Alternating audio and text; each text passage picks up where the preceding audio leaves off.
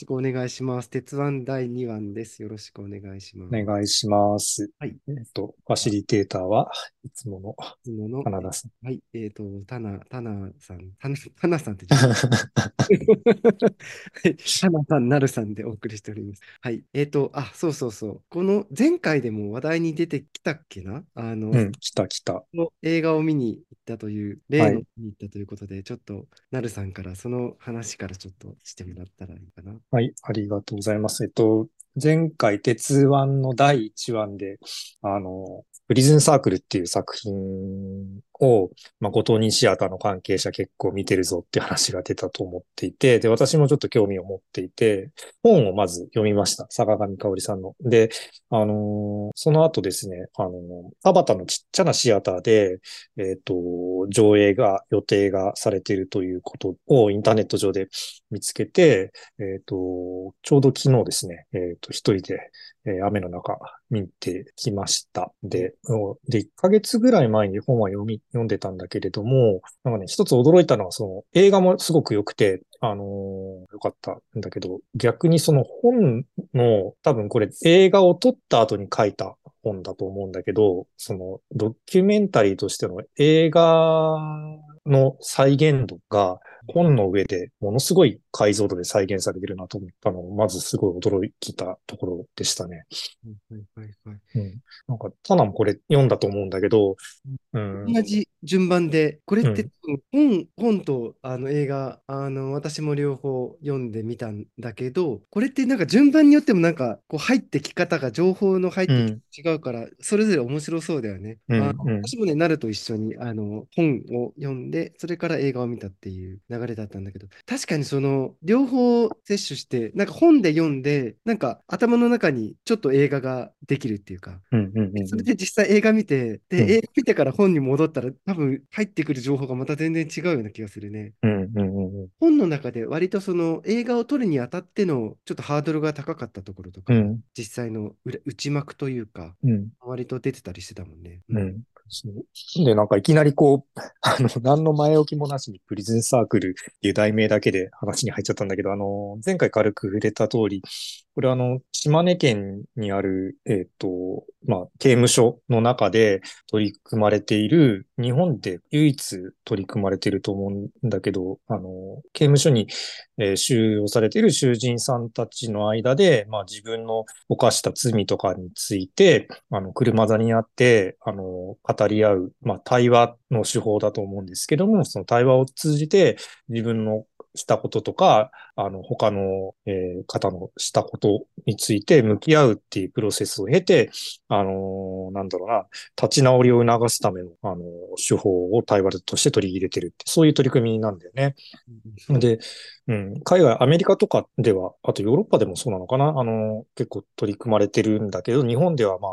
ここだけ、島根の、えー、その、刑務所だけが唯一の、えっ、ー、と、取り組まれてる場所っていうことで、40人ぐらい言ってたかな、あの、そのセッションに参加できるのが。で、日本は40万人ぐらい刑務所に収容されてる人がいるんだけれども、本当に限られたごく一部の人しか、まあ、日本全体で見たら、えっ、ー、と、この取り組みに参加できてないんだけど、それでもちっちゃな、初めの一歩っていうことで取り組まれているのを、この坂上香織さんっていう人がドキュメンタリーにまとめている、そういう作品なんだよね。あ、そうそう、ありがとう。ありがとう。そうそうまずその導入がないとね。そうそうそう。もうなんかね、ちょっと感覚が麻痺してるね。本当にね、ご当人シアターを一緒にやってくれてる人は、今のところ100%見てるという、謎の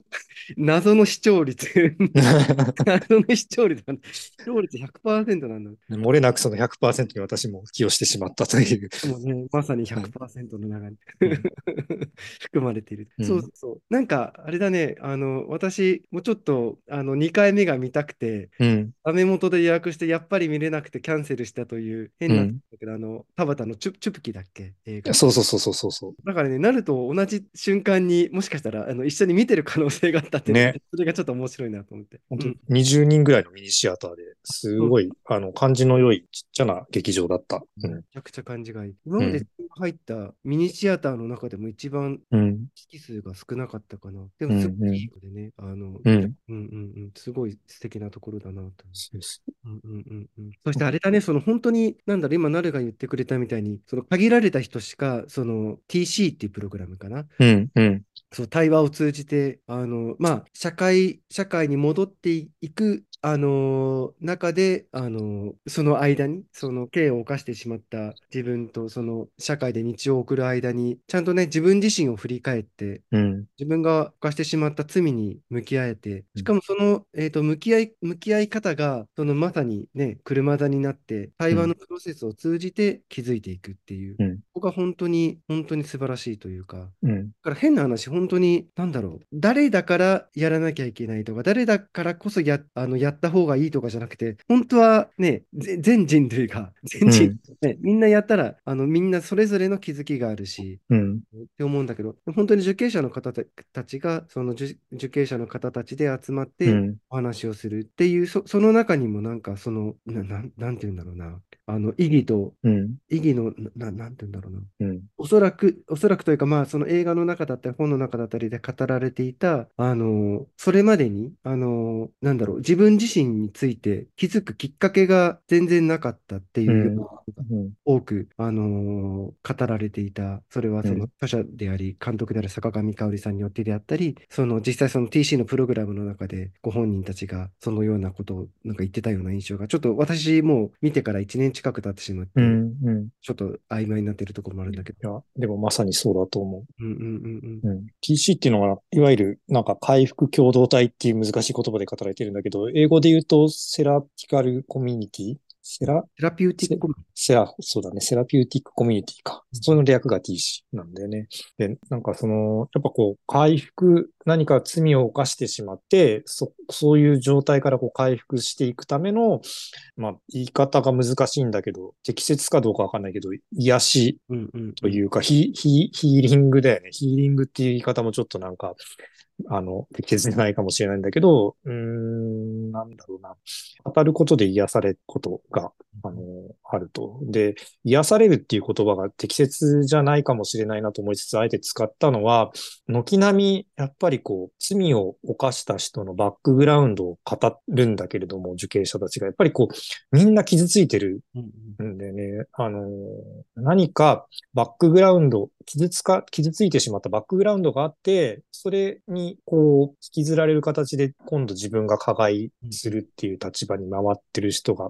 とても多くて、ひょっとしたら100%じゃなくて、あの、なんだろうな、たまたまその、なん映画、ドキュメンタリーの中で取り上げられた人が、そういう人が、あの、選択的に、あの、取り上げられてるって可能性も、あの、うがった見方をしたらあるんだけど、でもなんか、うん、少なからずそういう人がいる中で、うんその自分が罪を犯してしまったことの動機を語り合うことで自分を見つめ直すってさっき田中さん言ってるけど、そういうきっかけを促している手法だっていうところで、うん、なんかその手法そのものよりもやっぱりこう、私が分かっていたようであんまりこう、真面目に目を向けてこなかったのはやっぱりそこで罪を犯す背景って、それぞれやっぱり持っていて、あのー自分が実は被害者だった過去があって、気がついたら加害に回っていたっていう構図がとても、なんだろうな、パターンとしてはああり得るパターンなんだなっていうのを、この本と映画を通じて再確認をしたあことかなと思いましたね。うんうん、ありがとう。なんかあれだね、あの、今さ、その、ズームを通じて、私たち、うんなんか、なるが今手元に本を持っていて、で、今、自分がね、あの、僕あの、電子書籍と本と両方、こううんうん電子書籍はね、今、だから開こうと思えば開けるんだけど、うん。うん。いう時にね、物理の本があるとすごくいいよね。パラパラパラって書いてる箇所に当たられて。あの、私が物理的な本をこよなく愛してしまうのはそういうところなんです。うんうんそうそう。でね、あの自分もそのためにわざわざ物理の本もうん買い直したね、あの電子書籍の後に。うんうんうんうん。でその物理の本がね、今手元に見つからずにね、あ じくじたら思いしつつ、あ、うん。なんか今、割と自分は記憶で話しちゃうところもあるから、もしあの、うん元の本で、あ、いや、ちょっと田野さん言ってることをちょっと 違うよってあったら全然遠慮いやなく、あんまないと思うけど。うん。でね、あの今ちょっとなるの話を聞いていて、あの、ん。2つったことがあって、うん。その一つが、その、あれだね、その、自分の罪に向き合うときに、そのうん対話を通じることによって、その、ち、ち、治療、その治癒的なうん。うん。うん。癒し、うん。あのー癒しの、まあ、効果もあるっていうのが、なんか本当に大事だなと思っていて、うん。うん。その、なんて言うんだろう、その、ともすると、その、自分の罪と向き合うときって、なんかその、罪悪感に向き合う。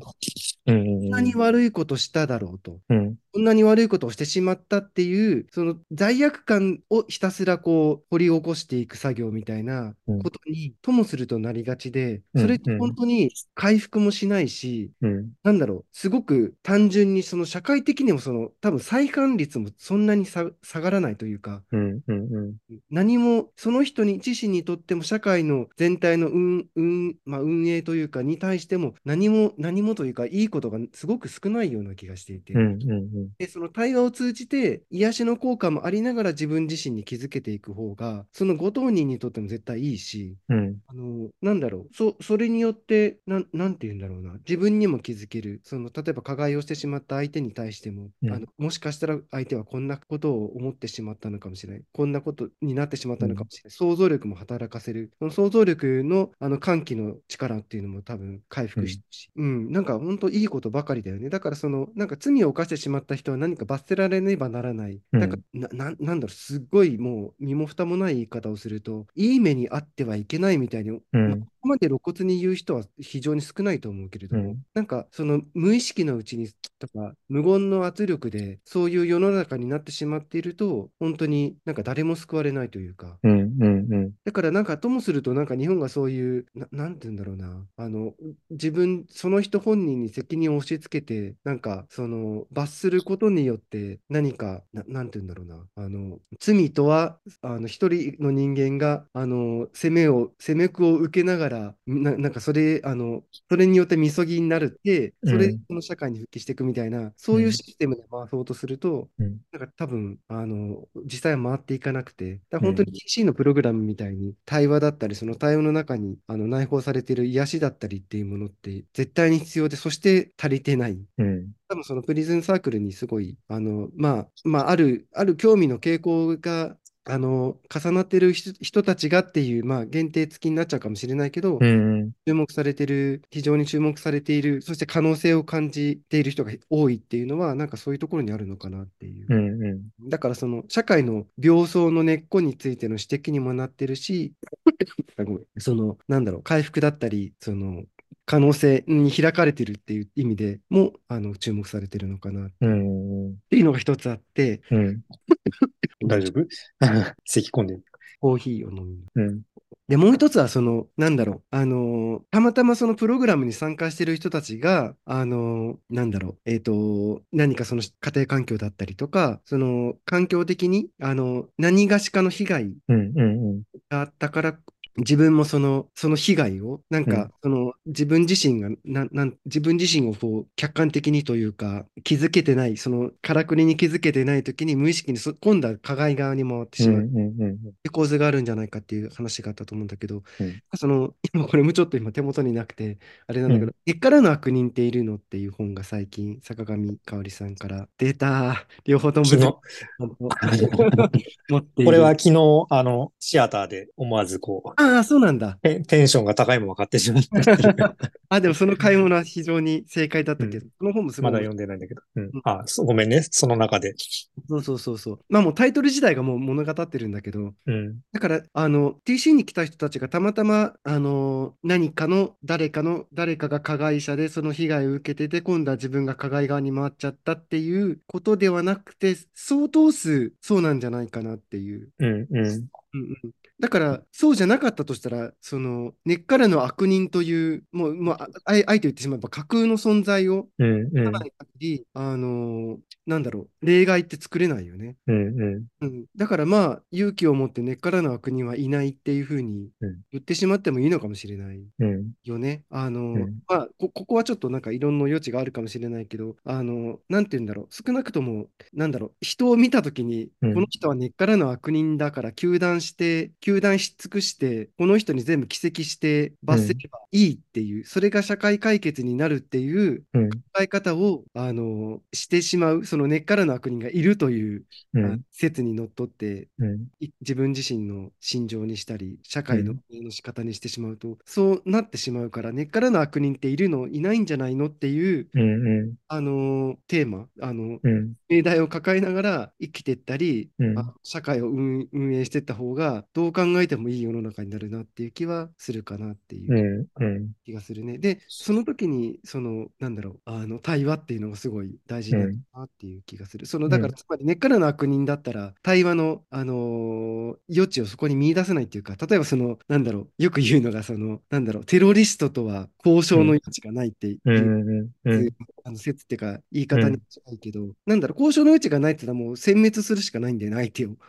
そうそうそう。だからそれが少ない、限りなくゼロに近いような状態に持っていくにはもう対話しかないというか、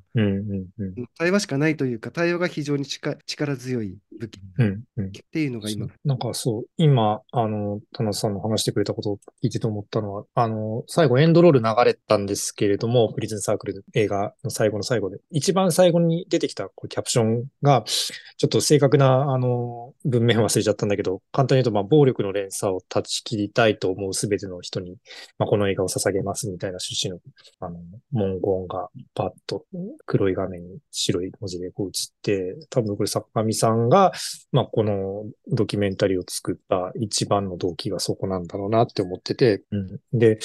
まあ、暴力の連鎖ってその、やっぱ加害と被害とか罪と罰っていうとか、あの、加害者は悪であるっていう文脈だけで、あの、整理をしようとすると、やっぱりこう、報復とかっていう話にもなってきて、さっきテロリストの話が出たけど、それこそ、あの、今のイスラエルと、あの、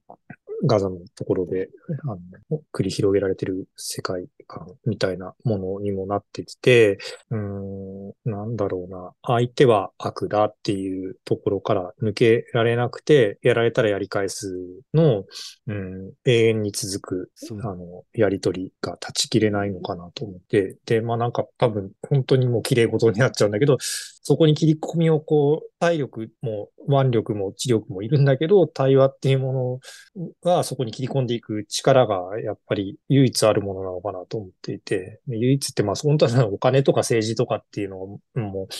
必要なんだけど、介入としては。でもなんかそのベースの基盤となる考え方としてはやっぱそういう対話的な考え方をベースにしながら、あの、後ろ盾としてそういう政治的な力とかお金とかっていうのを使っていかないと、うん、そういうところって解決しないだろうなと思っていて、うん、なんか、あの、あんまりこう、た物事を単純化してる、なんだろうな、類推するのは、あの、良くないのかもしれないんだけど、この、プリズンサークルの話と、うん、あの、あの、中東の問題とかっていうのを、根底はすごい似た構図があるなって思ったんですね。そうだね。なんか、そう、今、そう、私も今ちょっとテテロの話を出したことがちょっと拙速だったかなっていうのも自分でもちょっと思いつつ、なんでかそのテロについてあんまり分かってない、自分自身。だからそのテロリストに交渉の余地がないっていう一言に対しても、自分が、えっ、と、どっちが正しいのかも本当に分からない。そうした方がいいのかいけないのか、そこに対話の回路は開くのかっていうのは開い,、開いていいのかどうかすらも分からないんだけど、あのでもそれも多分考えなきゃいけないことなのかなっていう。いう考え続ける。ねうん、で、なんかあの、今の今の話はちょっと現状はわからないんだけど、その今の火山について、うん、あの、一時ね、その一時っていうか今もそうなのかな。そのイギリスの公共放送の BBC が、うんうん、ハマス、ハマスっていうのはその、ガザ側の、あの統治している勢力なんだけれども、そのハマスをテテロリストとは呼ばないって言って、で、イギリス政府と喧嘩したんだよね。イギリスはハマスをテロ組織と認定している。イギリスの公共放送、あの、BBC は、もうテロって言っちゃうと、その、テロリストを殲滅するって言っている、まあ、ネタニヤフ、イスラエルのネタニヤフ、あの、論に、あの、加担している、あの、の加担している余地がでできてしまう。だから、テロリストとは呼びませんと。うん。言った、イギリスの BB、あの公共放送 BBC は。うんで、まあ、イギリス政府はその政府の見解と違うことを公共放送が言ってて、うん、なんかは怒ってるみたいな。でもちゃんとうん気骨があるから BBC は、うん別に政府が何て言ったって、うちはあの一つの、あのなんだろう、れっきとしたあのメディアなんだから、うん。ね、政府の言いなりなんかなりませんってことなんだろうけど、非常に健健全だなと思って。うんそれ、そのテロリ、テロっていう言葉自体を通じて、なんかそこに対話を感じたというか、うんうんうんだからそれでね、BBC がそのイギリス政府のあの言いなりになって、あ、うん。すいませんでした。で、じゃあ、ハマステロリストってことにしますとか言ったら、もう本当に、本当に情けないことになってしまうというか、うんうんうん。でもなんか日々我々はそういう情けない事態を目にしている。それで自分自身もそういう情けないことをしちゃってるのかもしれないっていうのは、うんその反省でもあるし、なんかすごく気づきになったね。で、多分、うんそ、そこら辺なんだと思う。なんかその罪を犯した人は悪人なんだからっていうレッテルを貼って、根っからの悪人なんだからってレッテルを貼って対応の回路を閉ざしちゃうと、もうなんか途端に情けないことになるというか、うんうんあのそこには何も良いものが待っていない。からその罪を犯した人が、その受刑者がその刑務所の中で対話のプログラムを受けるっていうこと自体の対話っていう意味もそうだし、うん。そこのね、あの、そもそもそういうものが必要とされているんだっていうところの、もう少し、あの、ん。なんかなんかメタ的なというか、抽象的な意味でも、そこの是非も、もうななんて言うんだろうな、あの、対話で、あの、なんだろう、話し合われてほしいなというか、うんうん。私は絶対に、絶対にというか、世の中にそういう対話のプログラムが、その、例えば加害、被害っうん。ていうその関係性であったとしても、あったとしてもというか、あってこそなのかわからないけど、うんうん、う。ん。加害者の中で対話するのも大事だし、なんかありとあらゆるあの当事者たちが集まっての対話っていうのももしかしたらできてもとても素晴らしいと思うし、うん。その事件の当事者じゃなくても、そこの対話の車車の中にはきっと入る場のしつらいっていうのはあり得ると思うか、うん。ちょっとごめん、なんか話を広げすぎたかもしれない。いやいや、わかる。うん。でなんか、そう、あの、マーシャル・ローゼンバーグさんの話が前回もちょっとだけ触れたけど、あの、うん NVC って nonviole、viole、ん？ violence？violet、えー nonviolent communication。nonviolent communication かも、なんかね、あの略も、略語に弱い。というかね、逆にね、いや、これが合ってるかどうか、ちょっと今、うん、なんか検索したくなっちゃう。ね。NVC の中でもマーシャル・ローゼンバーグさんが、あの、結構、あの、現場に飛び込んでさ、うんうん。あの、その、当事者同士、対立する当事者同士を、まあ、対話の場を頑張ってしつらえて、あの、対話をする回路を開いていくもう、あの、捨て身でやってるじゃないですか。なんかそうです。やっぱり、あの、できることなんだなと思って、すごいなと思、思って、で、まあ、今回のこのプリズンサークルの、うーん、TC の試みも、まあ、それを、あの、ちゃんと運営としてやっていこうとしてる、うん、場があるんだなって思って、まだ全然広まってはいないけど、その、島根朝日っていう限られた場所なんだけど、ちゃんとあの、なんだろうな、トレーニングを受けた専門のファシリテーターが、そそれを、あの、促してやってるっていうのはすごいなと思って、うん、なんか、そういう場をこう提供して回していく触媒になる人って、うん、やっぱなんかとても、うん、ボキャ品だけどさっきからすごいなしか言ってないんだけど、すごいと思う。でね、なんかすごいと思うのはなんかこう、こういうふうにさ、作品、本を読んだり、あの、映画を見たり、作品に触れて、そういう世界があることを、あの、この年になって遅まきながら知り始めているんだが、果たしてこう、日常生活において、あの、自分が当事者になった時に、あの、なかなかこう、そういう対話の回路を開くことができてるかっていうと、実践がやっぱり難しいなって、ほとほと思う昨今で、知識とか、あの、そういうことをやり始めてる人たちがいるとか、実践しようとしている人たちがいるっていう知識としてはあって、自分もそうありたいなと思うんだけれども、いざそういう対立の場に自分が出くわした時とか、あと今後出くわさないことにこうしたことはないんだけど、犯罪とかっていうところに当事者として巻き込まれる時に、果たして同じような、うん、冷静さを保てるかどうかっていうのは、ゆくゆくこう、問い続けなきゃいけないなって思ったんですよ、次回として。で問い続けるっていうのは、その思考実験として続けなきゃいけないかなって思って、自分の頭の中でね、こういうことにあったら自分はどうなんだろうっていうのを、うん、イメージトレーニングとしてやっぱりやらなきゃいけないのかなってことを、昨日映画を見た帰りの電車の中で、ボケっと考えながら帰ってきました。はいはいはい。いや、なんかね、その、まさにその、自分がご当人シアターをやろうと思った時に、うん、そのプリズンサークル、それってプリズンサークルだよ、みたいなこと言うわれて、ん、うん、うん、かそうそう、なんかね、それってつまりその、車座で対話をするという、うん、場を立ち、あの、立ち上げるというか、場が開い、場が開いたら何があるって、その可能性を知るっていうことを、多分まあ、それってプリズンサークルって言ってくれたんだと思うんだけれども、うん、うん、うなんん、かそのナルが今言ってたその思考実験、そうやって日々うん。自分が実践できているのだろうかというそうのん、課題感というか気持ちがきて、なんかそれってなんか自分もすごく思ってて、今も思ってるんだけど、うん、あ自分もね、なんかあの、なんて言うんだろうな、その、なんかね、最近こう自分の流行りの例えで、マイブームに人に通じるかどうかわかんないんだけど、最近その車座の対応の場をなんか魔法陣ってよくなんか自分の中で思ってて、うん、うん、なんかその、なんつうの、それがさ、なんかこう床にさ、カチカチカチカチって書いてさ、なんかブローン面白くう光って、ん、うん、バッみたいな異世界とつながるみたいな。うんあれって、なんかそういうことができる魔力を持ってる人しかできないんですかみたいな。うん、うん、うん、そのね、自分が今アスファルトにチョークで書いても何にも召喚できない。うん、うん、うん、だからそのなんか特殊な能力を持ってる人が、その例えばその車との対話も魔法陣のようにその場をうん立ち上らせられるのかみたいなことをふざけて思う時があるわけ。うん、うん、で、なんか自分も魔力持ってたら、魔法の力持ってたらいいのにとか思ったりする。うん、うん、まあまあ持ってなくて。ただ、ななんていうのかな。あの、意外にな、なんていうんだろう、個人がそれを魔法陣立ち上げるぞみたいな感じでやるんじゃなくて、うんあの、対話の車座自体があったら、なんか、うん。僕にもうそれは場が開けてるのかなって。ごめん、ちょっとうん今、例えいらなかったかもしれない。いや、でも、とてもわかるよ。うん、わかるわかる。超人的な、超人的な個人の魔法の力で作るのではなくて、うん、うん、なうんん。か本当にそれが、あの、な、なんだろう、あったらあるっていうことなのかな。うん、うん、うん。ね、あったらある。るってすごい哲学的だね。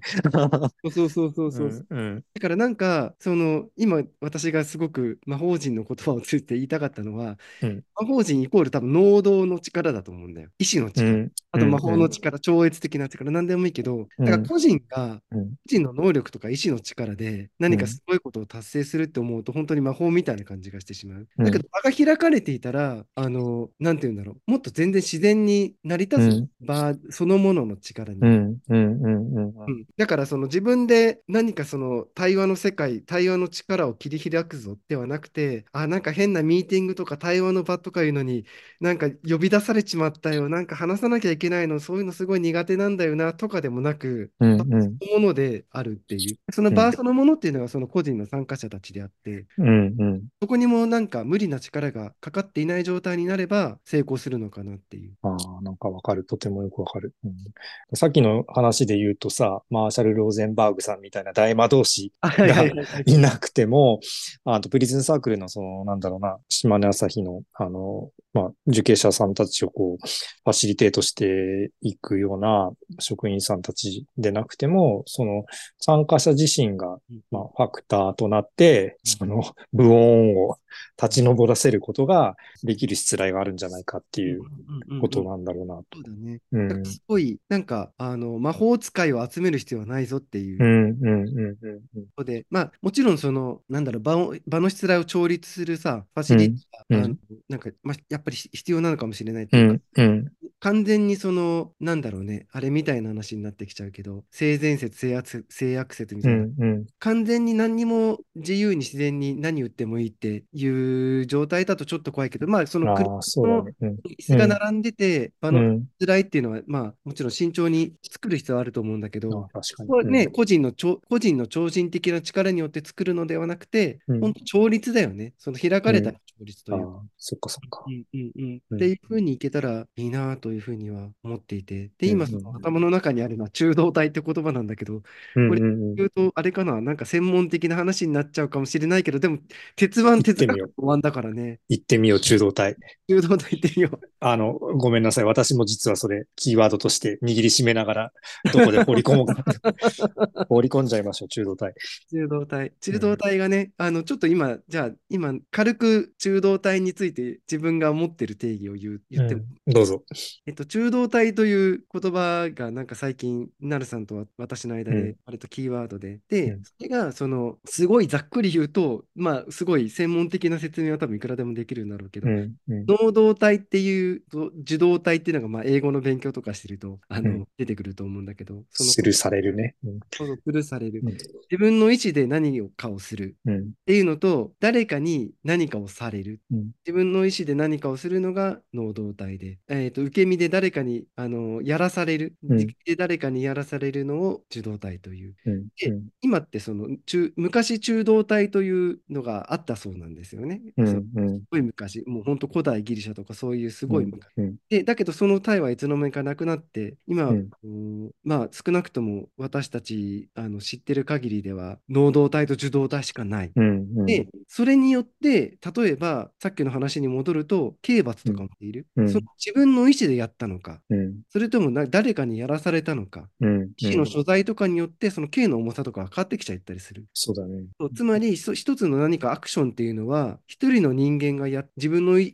思を用いてやったのか、それとも誰かにやらされて受け身だったのかっていうのは、それが自然な状態で、あの、なんだろう、物事を測る時の心理としてあったっていうよりは、言葉が受動体と能動体しかないから、そういう枠組みでしかもう我々は考えられなくなっている。うん。うん。しかし中動体っていうのが実はあったんだと。うでん、中動体っていうのは能動でも受動でもない状態。うん。これがその例えばこれをについて専門家であるところの国分光一郎さん。うん。うん。哲学者の。国分光一郎さんがあの例にあの出してらっしゃったのがあれだねそう恋をするのはうん能動なのでしょうか、受動なのでしょうか？あったね。でそうそうそう。でよし恋をするぞ！うん。誰かを好きになるぞって言ってそれがその恋心としてブオーンってなるのか、誰かすごく素敵な人がいて全然恋なんてする気もなかったのに誰々のせいで受け身でなんか恋心っていう気持ちにさせられてるよってなるのか、うんなんか恋心について恋恋をするという動詞について能動で言っても受動で言ってもなんかちょっと不自然だなと。うん。うん。うんで。中動体というのは、そのアクションが自分の中で完結するものを中中動体というそうなんですよ。うん。うん。うん。恋をするっていう気持ちがあの自分の中で芽生えて、自分の中にとどまっていたら、それは中動体なの。うん能動体でも受動体でもない。意思でも受け身でもないっていうものが、うん実は人間の感情のかなりの部分、人間が、うんあの動詞として表現できるもののかなりの部分を占めてるんじゃないかというのが、うん。例えば国分光一郎さんだったりの仮説であり、あうんの知ったりするんだけど、私は非常にそれになんか、あなるほど、そうかもねって思ってるところがあるっていう感じです。一旦そこでちょっとあの置いて、なるさんの何か。あで、そう僕はその中道体の世界っていう国分光一郎さんの本を花さんから教えてもらって、あ、こんなものがあるんだって、あの、この間読んだんだけど、やっぱ面白くて、その、さっき中道体っていうその古代にはあった体が、まあ何かこう、動動詞なんだけど、その動詞が自分の中で留まるのが中道体だ。じゃあ、それに対立する概念としての、あの、能動体がその時にはあって、えっと、現代でいうところの受動、能動とはまた別の考え方の能動っていうのがあって、それは中動体に対する能動体ってじゃあなんだっていうと、その行為の結果、プロセスが自分の中で完結せずに、あのー着地する場所が自分の外に行く、ドアを蹴破るとか、えーその、蹴蹴破った行為、今なんかすごい、ふと、不穏ともな、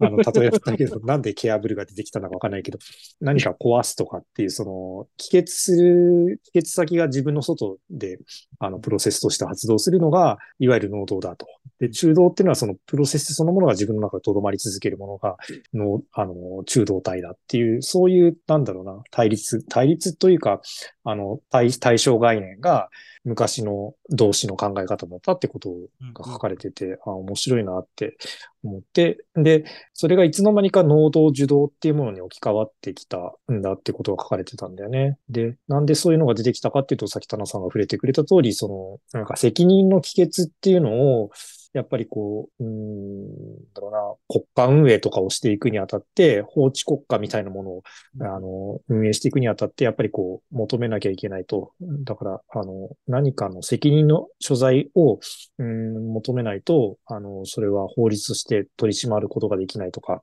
そういう時代的な要請に基づいて、だんだんその、能動中動っていう概念から能動受動っていう概念に置き換わっていって。で、能動っていうのは自分の意思でやったことだっていう考え方に、が芽生え、芽生え、社会的に芽生えてきて、うん、それって自己責任だよねって最近の流行りの言葉なんだけど、自分で能動的にやったことは自分に責任が伴うっていうその責任の概念が、あの、やっぱり伴うのが今の動詞的な考え方なんだってことがこう書いてあって、うん。で、それって、またプリズンサークルに話が戻っちゃうんだけど、あ多分お、そういうつながりがあるなっていうことは、多分タナさんも思っててこの話もしだしたんだと思うんだけど、やっぱそうじゃないよねって、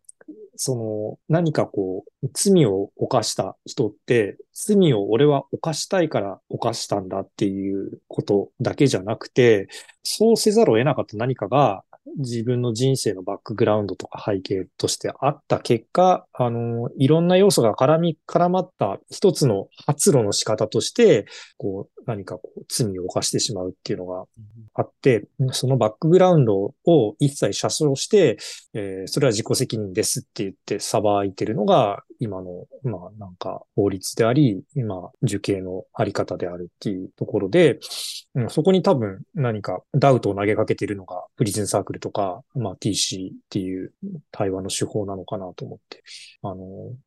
そういうことをしてしまった背景って何なん、何、何なんだろうっていうのをちゃんと自分として見つめ直して、うん、じ自分でやりたくてやったっていうこともあるかもしれないけど、それだけじゃないよねっていうところをちゃんと自分でも理解し直すこと？それこそ、まあ、なんだろうな。あの、やったことすべてだ、じゃない世界を、うん、ちゃんと見つめ直そうとしてるのが、あの作品だったのかなって思いました。長くなっちゃった。いやいや、ありがとう。うんいや、なんかね、そうだね。そしてなんかその、なんだろう、変な話、その、これは国分光一郎さんが言ってたのかな。うん謝罪するっていうこと自体も、うんなんか、能動受動だと、謝罪すらできないんじゃないか、謝罪すらできないんじゃないかって言い方をしてたかどうかわからないけど、ちょっとなんかもやっとするな。ちょっとなんて言ったかわかんない。もやっとしたのは自分で、あの、うん。国分さんの正確な表現は忘れたけど、例えばその、よーし、じゃあ謝るか、ごめんね。って言ってもなんか、えっていう感じもするし、そして逆にじゃあ、あの受動で謝らせられんの、うん。あ、そじゃあ謝謝謝らせられたごめんって言っても、なんかどっちもなんか何って感じがする。だからその、うん。謝罪っていうのは多分自分の中でとどまる中道体であると初めて意味がある。うん。自分の中にあ悪いことをしてしまったっていう気持ちが自分の中で終わる、とどまっている。あのまあ、それは謝罪するというか、もう罪悪感を感じるっていうこと。うんうんうんなんか、それがなかったら、なんか、謝罪って軽くないみたいな、儀式だよねっていう。だそれもなんか、うん結局、みそぎになっちゃうのかなっていう。そうだね。だからなんかよくかい謝罪会見のタイミングがすごく良かったとか、なんかすごく戦略的な、あ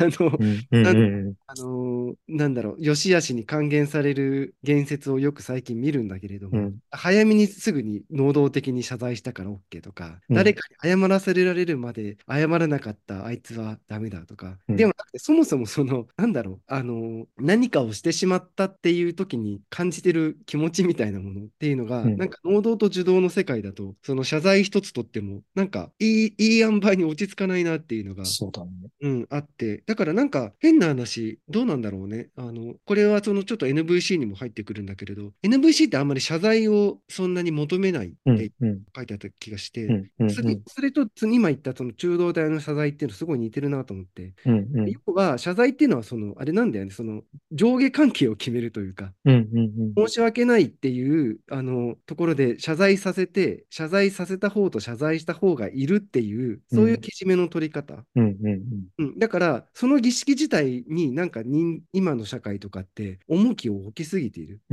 罪とかもそうなんだと思うんだよね。うんその誰かが中道体的に心の中が回復する、その心の中に焦点が当たってるんじゃなくて、あの罰する、罰されるっていう、うんうん誰かが何かしたらその人にもあの責任を帰責して、個人のアクションだったんでしょって言って罰してっていうところばっかりに注目がいくうん。のかなと。うん。だからそのちゃんとあのなんて言うんだろうな。中道体的にバランスが取れればその本本人も社会も回復するはずなのにうん。が能動と受動でしか考えられないからなんかうん。本当に自己責任で個人に責任を期すところに行かないとなんか納得できない。なぜならそういう言葉しか持ってないから、そういう言葉でしか自分自身の気持ちも表現できなくなっちゃってるという。か、うん。なのかな？なんかさ、その、最近、ばっこしてるキャンセルカルチャーみたいなのも、本当にそういうのの、なんか現れの一つかなと思ってて、とにかく何か一つ悪いことをしてしまった、まあ、有名人とかがいると、もう徹底的に叩いて、社会的に抹消するところまで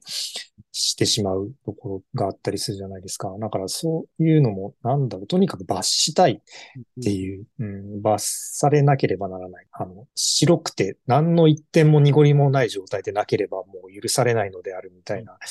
そういう風潮があって、なんかその罰したい欲望がみんなの中に こう芽生えてしまってて、生きづらい世の中のなんか要因の一端にもなってるなと思って、うん、でもなんかそうだね、罰、本当はみんな罰したいわけじゃないと思うんだよね。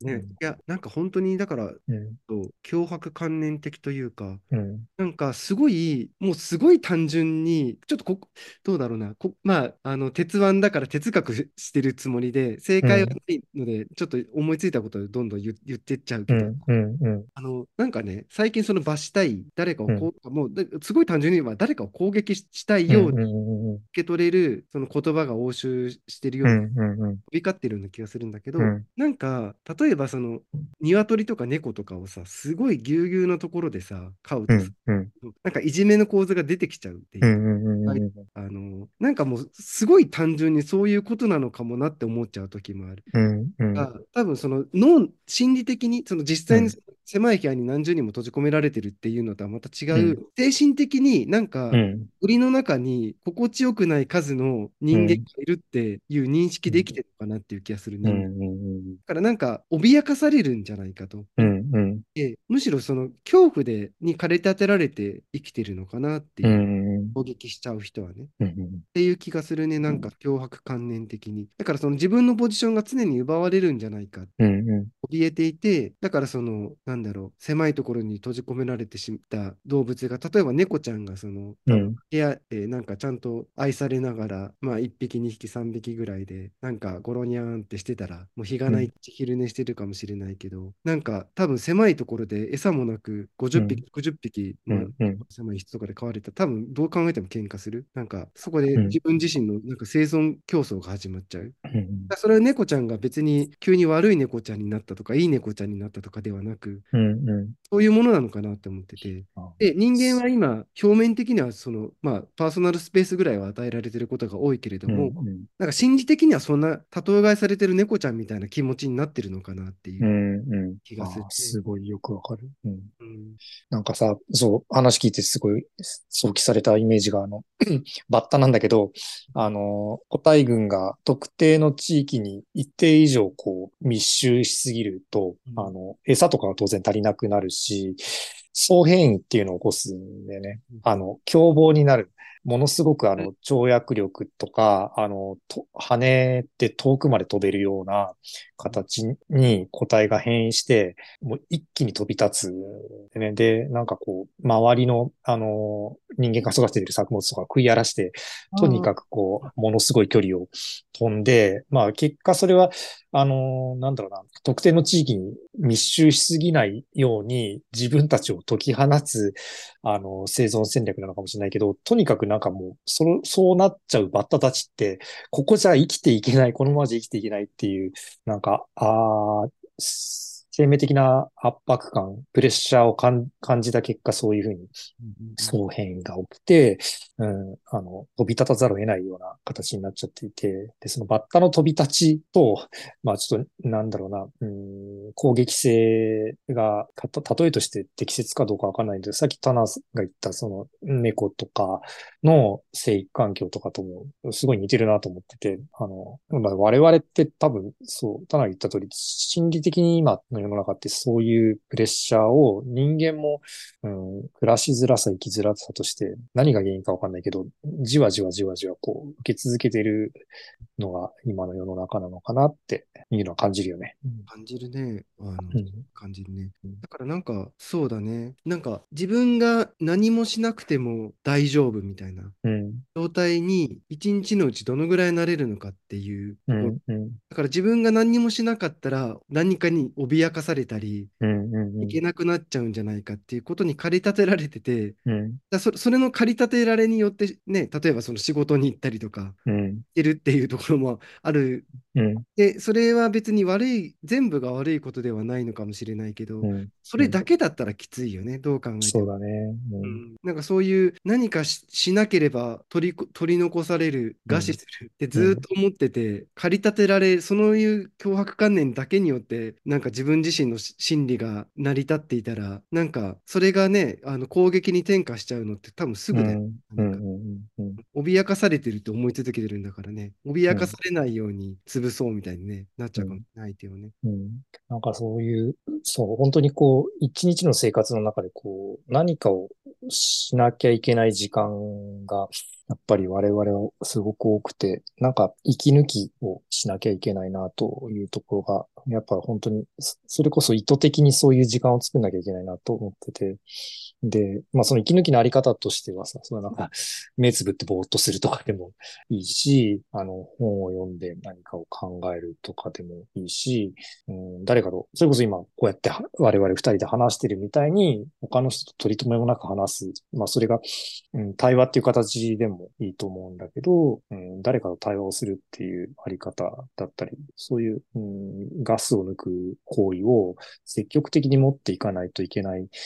時代なのかなって思っているところですね。そうね。なんかくしくもなんか国分光一郎さんも一つの解決策としてひ暇になる。言ってたようね。言ってるね。暇と同じような退屈の倫理そうそうそうそうそう。うんうんうん、うん同じところに落着している今日の鉄腕だね。はい、本当に。あの、落着しそうなところをひっくり返すようなあれなんだけど、長井玲さんっていう人の水中の哲学者たちって本をこれまた田中さんが紹介してくれて、昨日ちょうど読み終えたんですけど、やっぱこう、問い続けることがやっぱ哲学だってことを書い、すごいポップな文体で書いてくれてて、あの、久しぶりになんか楽しい文章を読んだなって、哲学ってこんなにポップに語れるんだっていうのを、あの、目から鱗が落ちる思いで一気読みしたんですけど、うんうん、なんかこう、問うって、あの、堅苦しそうだけど、もっとライトに考えていいんだよって、肩の力をこう、抜いていいんだよって声掛けをしてもらった感じをして、うん、そう。で、でもそれって、さっき言ってくれた通り、暇な時間がないとできないから、余暇を持とうっていうところがやっぱり大事かなと思って、余暇を持って問いを立てて自分でもいいし、他人でもいいんで、気楽に問うてみよう。それが哲学だって言ってくれてて、とても嬉しくなりましたね。ああ、そうね。うん、いや、あの、私も読んで、なんか、あれだよね、その哲学対話ね、長井玲さんが行っていらっしゃる。で、なんかまあ、あれだもんね、哲学のはもう哲学対話だもんね、そうそう、そういうやり方でありたいよね。まさにね、その、なんか、あのー、何かその、難しい、その、哲学者の功績をね、別になんか謎解きの授業的なことではなくて、ふと自分でね、日常を生きていて、身の丈でくるテーマについて考えてみようっていう、それを哲学と言っているというか、お椀に放り込んでみようっていう、お椀に放り込んでみようというね。そうそうそうそう。いや、そうだね、永井玲さん、なんかあの、ね、対話の入り口というあのイベント、入り口という本屋さんで、うん、服部さんのとこね。ん。だけれども、服部さん、あの、風間さんと、で、あの、それがあれだね、その、永井玲さん、あれもうや、もうやったのかな？終わったのかな？永井玲さんも本の入り口でイベントをあ、なんか書いてあった。うん。そうそうそう。なんかね、いや、哲学対話うんがね、こう、こうやって、あの、各地でやられていることが非常になんか喜ばしいというかね。ねそうそうそうそう、思います、我々も身の丈に応じて、ちっちゃくでいいんで、続けていけたらいいよね。うん、いや、本当に本当に、うんなんか、そうだね。なんか、それこそ本当に、さっきの話じゃないけど、あの、何かをこう、ドーンって作る、作り上げる、立ち上げるんだって思わずに、なんか、ふわっと場が開けるっていうことがとっても大事なうんうん。気がして、この哲,、う哲学の輪も、そういうね、なんか、あの、ふわっと生じた場で、自然に、